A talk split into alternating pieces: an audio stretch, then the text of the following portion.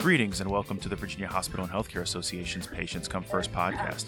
Listen on VHHA.com, Apple Podcasts, Spotify, and wherever you get podcasts. We're also on the radio each Saturday at noon and Sunday at 10 a.m. on 100.5 FM, 107.7 FM, 92.7 FM, and 8:20 a.m. across Central Virginia, and Wednesdays at 1 p.m. on 93.9 FM in Richmond. Please send any questions, comments, or feedback to PCFpodcast at VHHA.com. Again, that's PCFpodcast at VHHA.com. And today we're pleased to be joined by Tiffany Hirsch, an EMT with the Richmond Ambulance Authority, for a conversation about her work and the importance of infant CPR and how that technique helped save her young son's life. So, with that, welcome to the show, Tiffany, and thanks for joining us. Thank you so much for having me. Well, we appreciate you being with us. And so, before we discuss your family and your son, Tiffany, I am interested to hear about your work as an EMT. You've been with the Richmond Ambulance Authority for five years now, as I understand it. Many of us have seen the flashing lights of an ambulance or a rescue vehicle at some point, but I suspect many people are probably curious about the work of EMTs. So, if you would, can you just tell us a little bit about what your work entails, or the kinds of patients and situations you might encounter during a regular shift?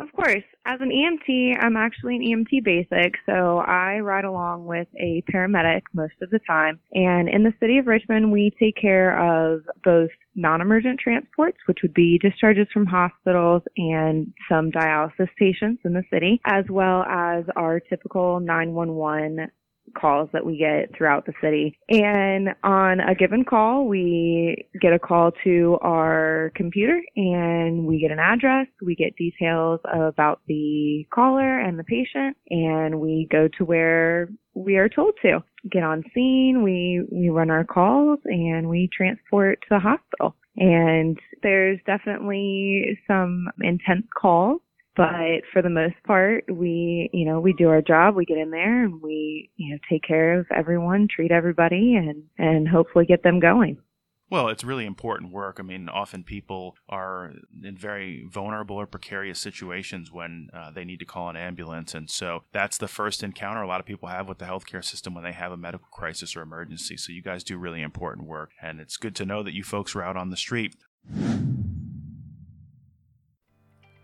Do you wish you could focus on practicing medicine without all the distractions? Coverys is here to help.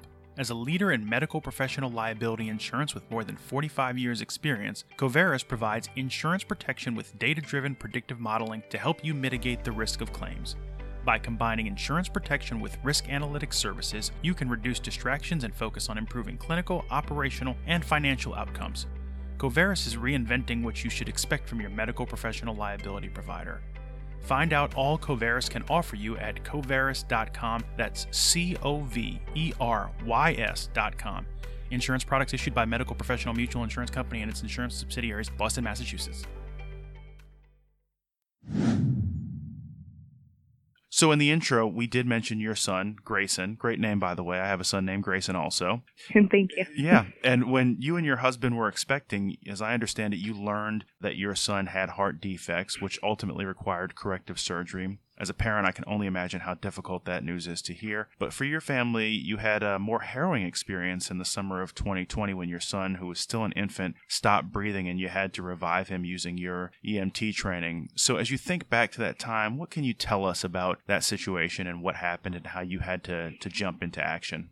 Yeah, so like you said, we did find out at our 20 week scan that Grayson had multiple heart defects. And when he was born, we were expecting him to have open heart surgery within the first week of him being alive. And, you know, we were blessed that his heart ended up being a little bit different. He got discharged from the hospital. We brought him home. He was five and a half weeks old and he was actually getting a bottle from my husband in his arms while I was taking a couple minutes to myself as a mom, taking a shower. And my husband brings upstairs our son who is blue at this time. And in my experience and in the field being an EMT, we deal with cardiac arrest quite often. We deal with overdoses quite often and you get used to seeing it on an adult, but not on a child. The youngest child that I had was 12 years old who was in cardiac arrest and natural instincts really just kicked in and I'm so very thankful that I had that training, the CPR training to be able to help bring him back. I am a true believer in the fact that if I did not have that training, he would not be here today. And I think it's just so important for everybody to really make sure that they have the basic knowledge of CPR if they are ever met with a similar circumstance situation, which I hope nobody has to, but CPR is very, very important to us now. And you mentioned your son has had surgery, so can you just give us a, an update? I think I hear him in the background. Is he healthy and active and in the toddler stage at this point? He is. He had his open heart surgery at seven weeks old, so he was actually intubated for about a week and a half before he had his open heart surgery. He has not needed to have any other interventions with his heart, which we are so very blessed to be able to say. We still keep an eye on him and he's followed very closely by his cardiology team. He is a very, very happy 20 month old child now. You would never know that he has been through what he has been through. And yes, it's him in the background. He's playing with the truck right now. well, that's good to hear that uh, he's happy and healthy. So thanks for sharing that with us. So you mentioned that you had revived people before in your work as an EMT, but never an infant. I think you said the youngest person was 12 years old. And so this is we're talking to you in February. This is uh, Heart Month and also Congenital Heart Defect Awareness Week is the second week of February. So having gone through this experience, what's your message to the public about learning resuscitation techniques? My message to the public would just be it does not hurt to get that training to listen to what others have to say. Um, congenital heart disease and defects happen one in a hundred births. It's a quite frequent occurrence and most people don't know that their child even has a defect until after they're born. They can range from something very small to a hole in the heart to Grayson's conditions, which we won't get into, and a lot worse. And I believe that every every family should take the opportunity to go to a CPR class prenatally or even, you know, after they have given birth, after the child's there. Get the children involved if they have older siblings. Older siblings can help. And by having that hands-on CPR, it is so crucial and important to the survival rate of all of the patients that they encounter. Well, that's really great advice. And I will tell you that, as I mentioned, my wife and I, we have a son, also named Grayson, and we took a, a, prenatal class when we were expecting. They gave us the inflatable infant model to practice on, and we went through it. And while we're not experts um, like you are, it was reassuring to have that training. We should also mention here that uh, the Richmond Ambulance Authority, where you work, will be hosting a virtual CPR demonstration on Thursday, February 25th at noon. Uh, people can go online to raaems.org.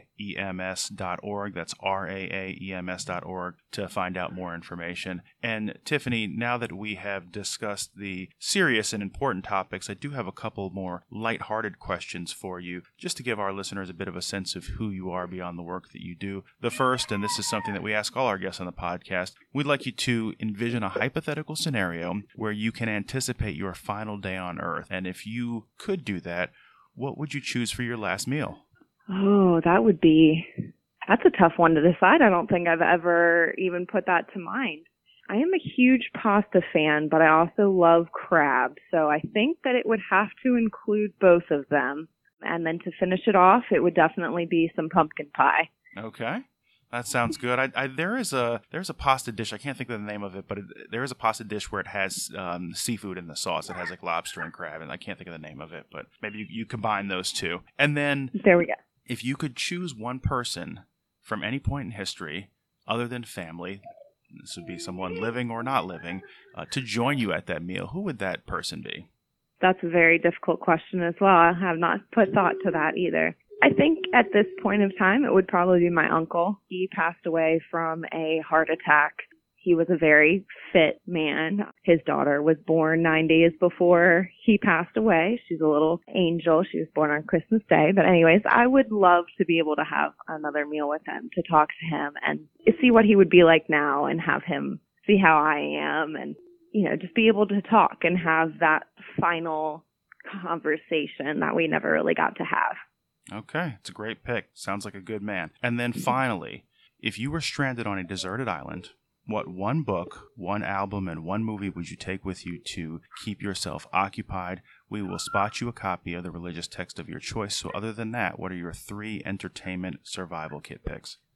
Hmm. My music pick would probably be something by Lana Del Rey. She has a very calming voice to me.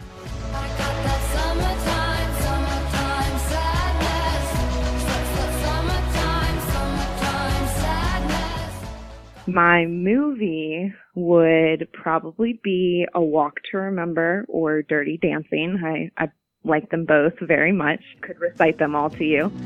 This could be love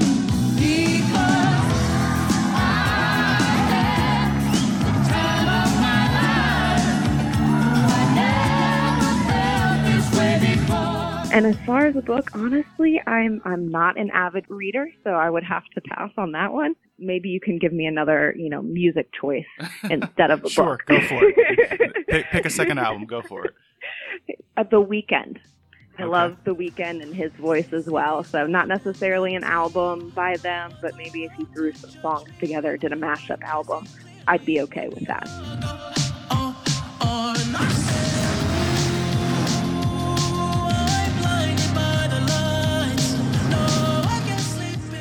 Well, listen, I appreciate you being with us and sharing a few minutes of your time. And with that, that's going to bring us to the close of another episode of the Virginia Hospital and Healthcare Association's Patients Come First podcast. If you like what you heard, please make sure to leave us a five star review on Apple Podcasts and subscribe so that you know when new episodes are available. And we want to once again thank our guest, Tiffany Hirsch, an EMT with Richmond Ambulance Authority, for joining us today. So thanks, Tiffany. Thank you again for having me.